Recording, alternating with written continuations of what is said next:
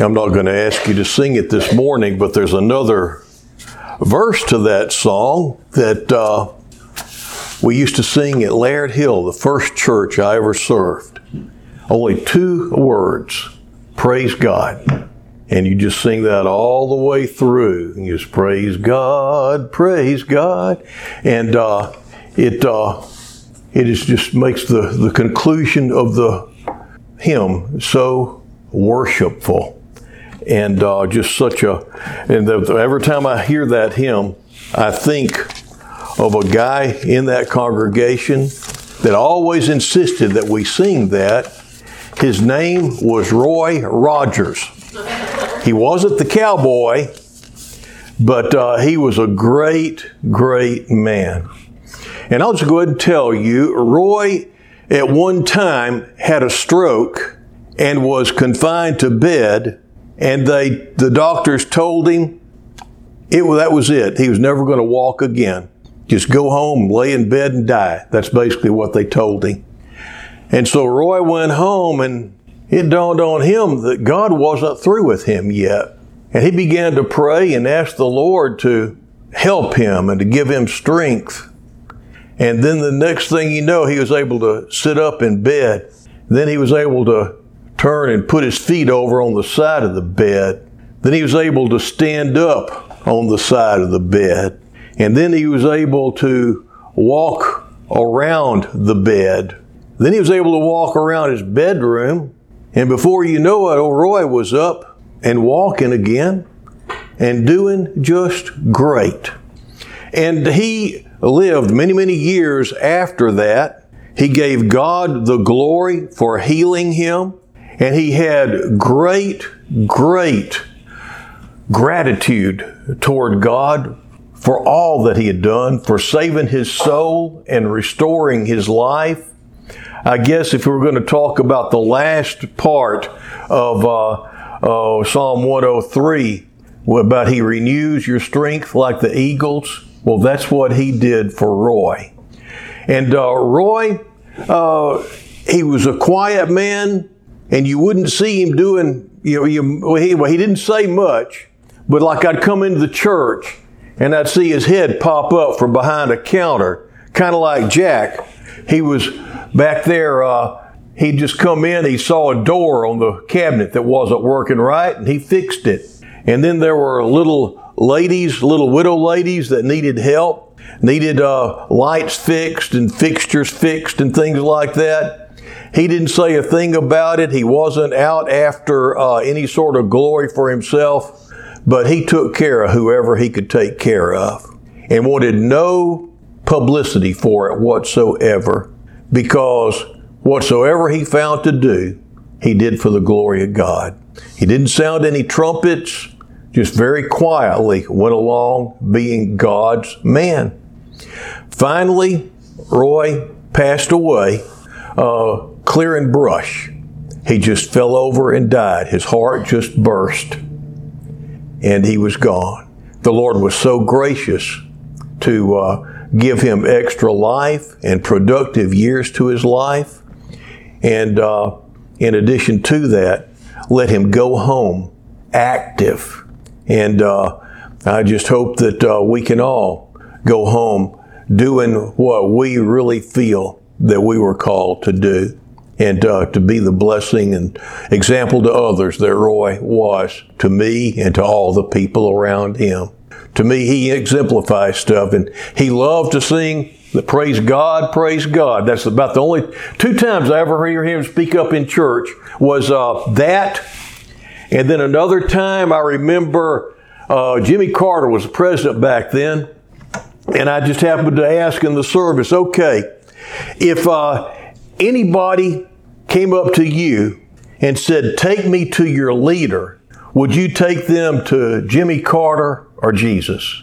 And he piped up and said, I don't know Jimmy Carter. Inferred that he did know Jesus. You know, that's the only two times I really heard him, you know, they spoke up in church was uh, to insist we sing, praise God, praise God, and then that. Well, uh, we are looking at the 103rd Psalm. And we're looking at a part of it that is extremely important to me this morning because this is the heart of the Christian life. It was the heart of David's life.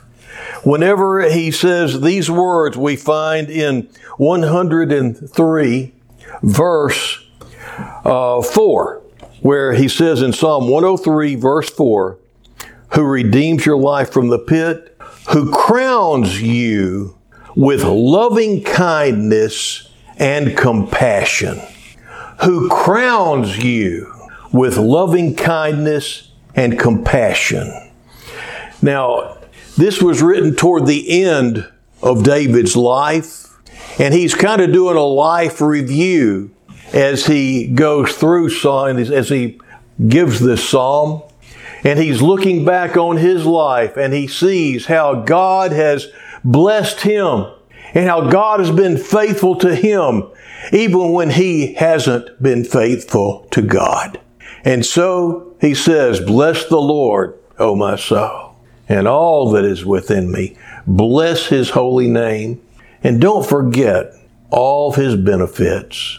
And this is one of the major benefits who crowns you with loving kindness and compassion.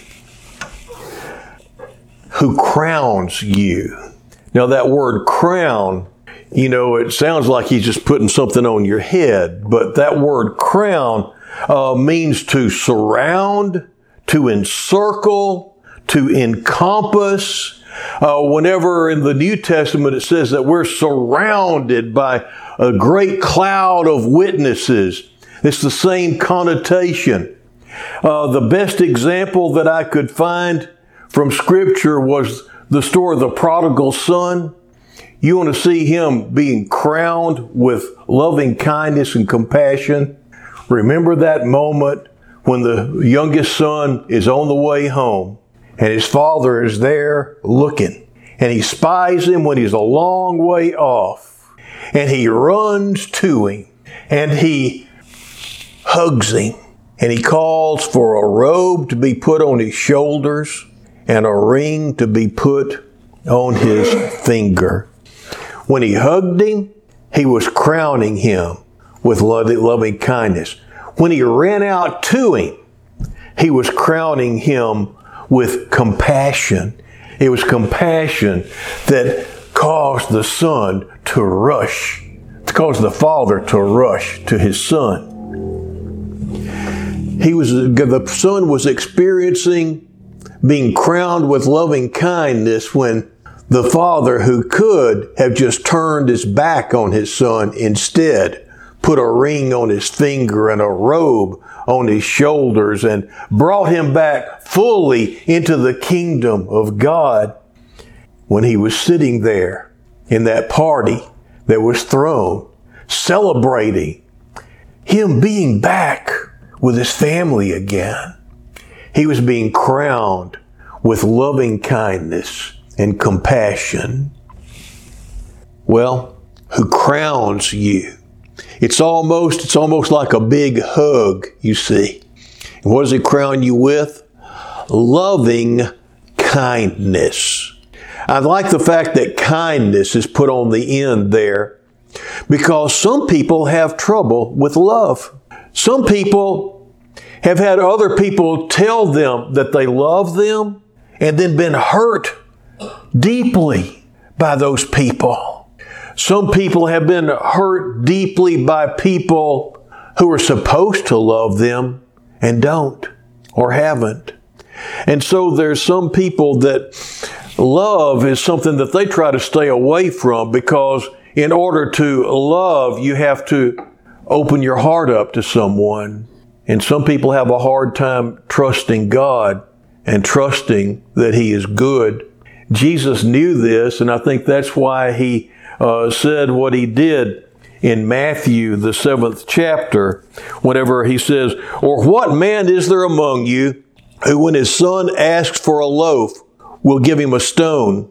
Or if he asks for a fish, he will not give him a snake, will he?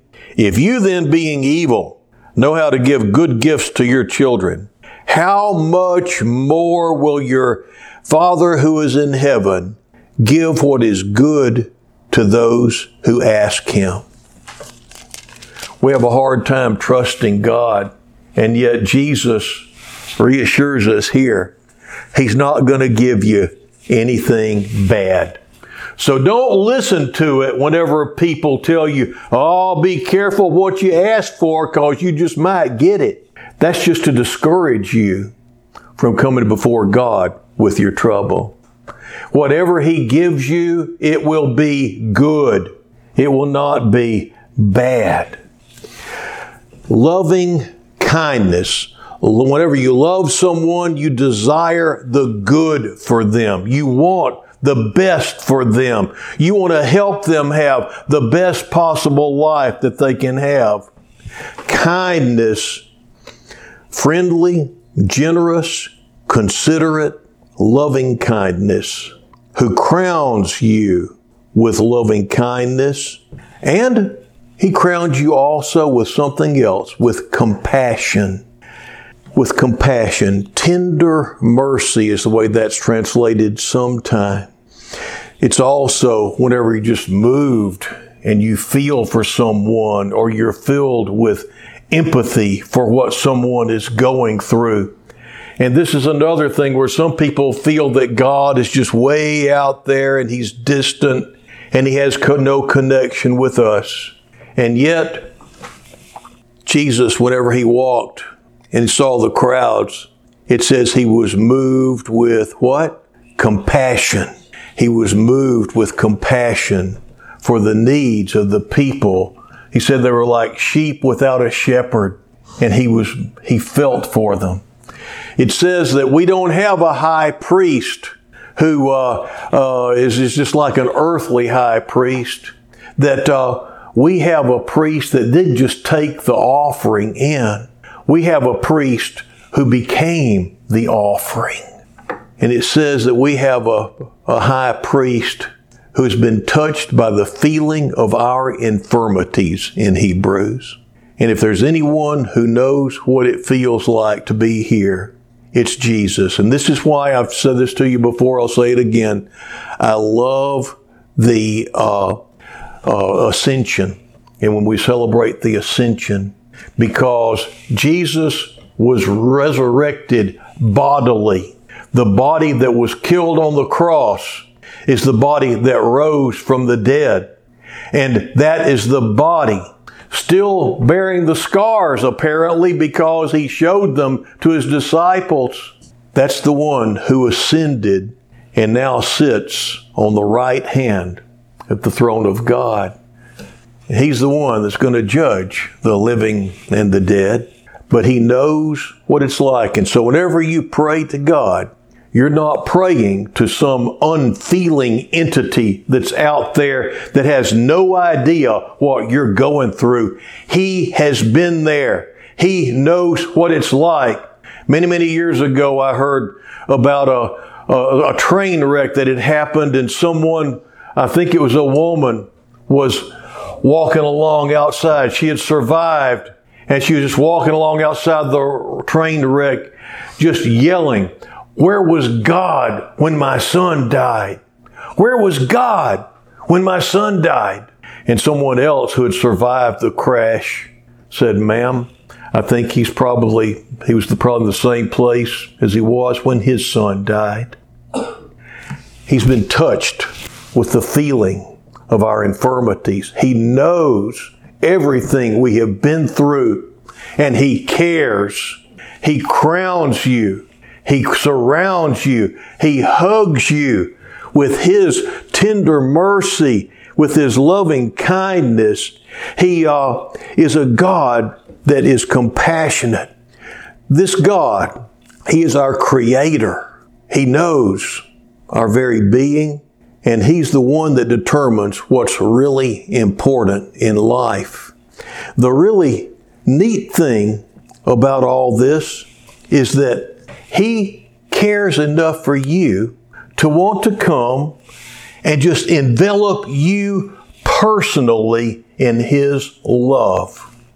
This is what happened to the founder of our denomination, finally, after he had worked and worked and striven and tried and uh, had found had been a founder of the Holy Club and all that sort of stuff, and had the the method of doing one, two, three, four, five. The stuff that we emphasize in the Methodist Church now is the stuff that uh, uh, he tried before he found what was really important. He forgot, or they, they, they the whole church had forgotten that it all starts with God's love being shed abroad in your heart. It's not a matter of working and trying to please God. It's a matter of serving the God who loves you and gives you life and whom we get so much joy from serving and obeying.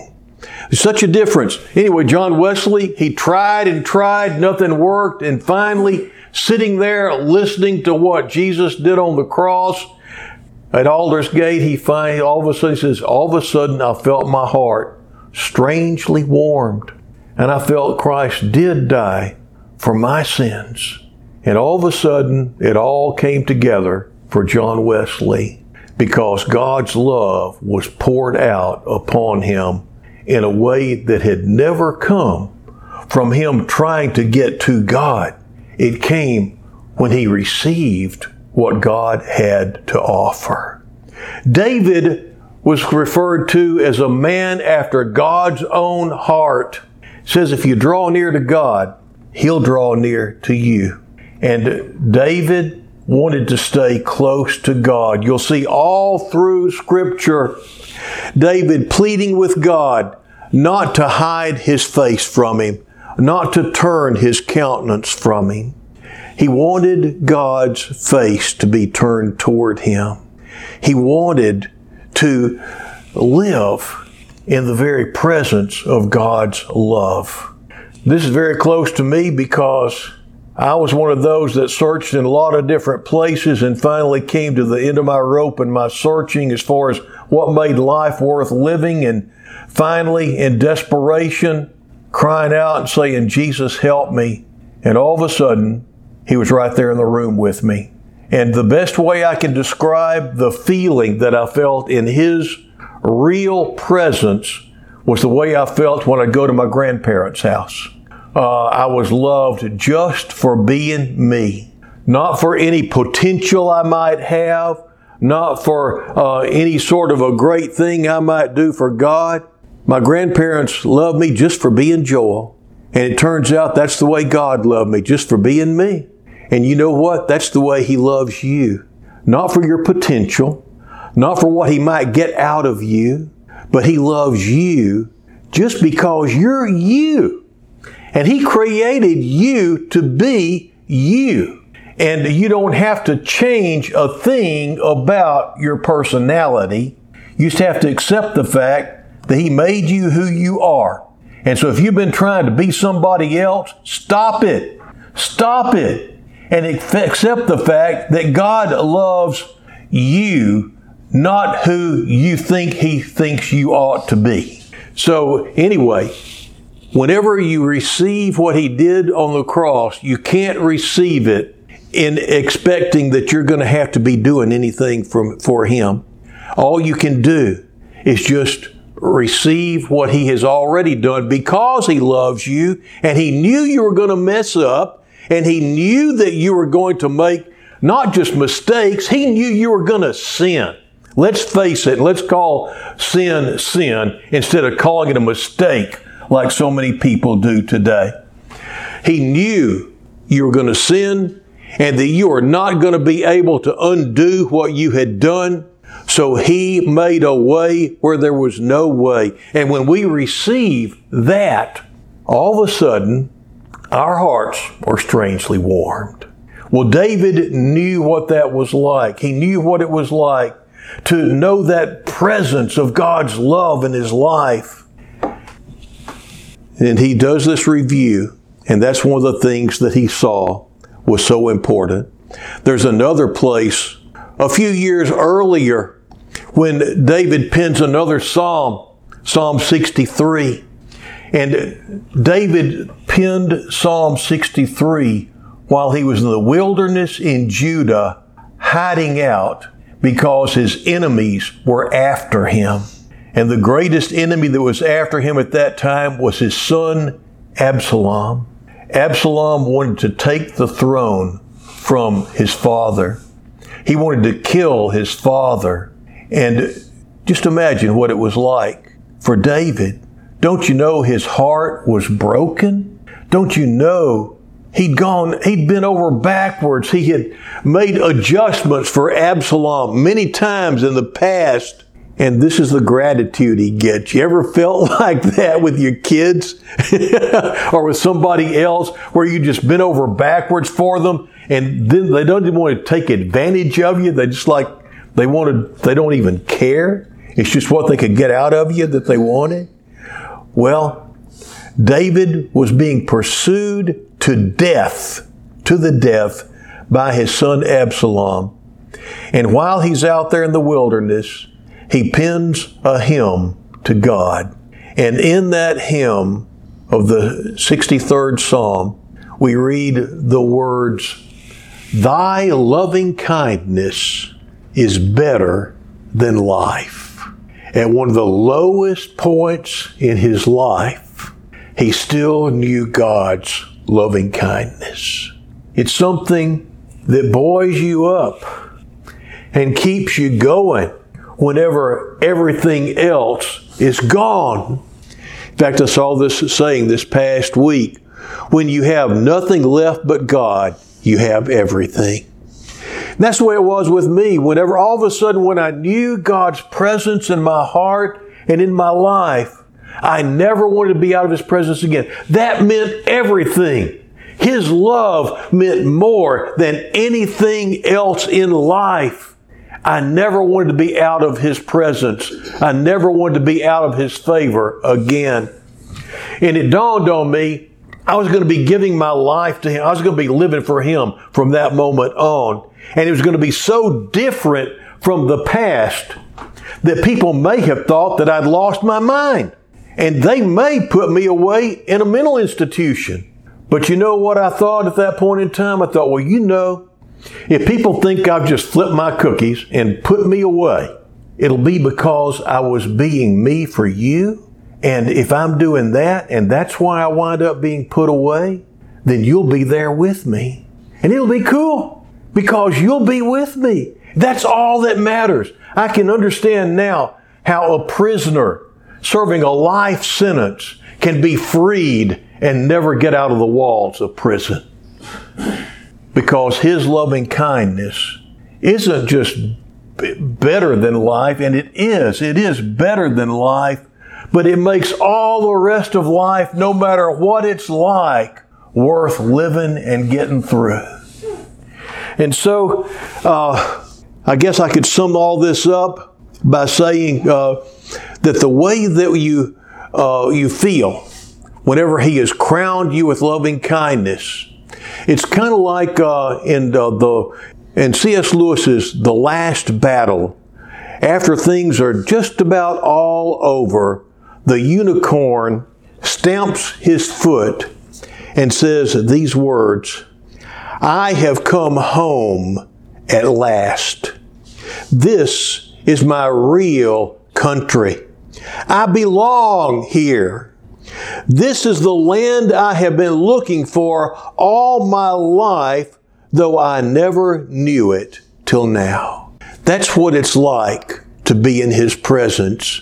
Whenever you're in His presence and He has crowned you with loving kindness, you are home. And wherever you are is home. Whether it's here on earth and He's with you, you're home. Or whether you get to go be with Him it's home. But being in His presence is the home we're really all looking for. In the name of the Father, the Son, and the Holy Spirit. Amen. If there are any of you who haven't come home yet, uh, what you have to do is quit trying to get there and just stop and be still, be still know that He's God, and say, Lord, I'm tired of running.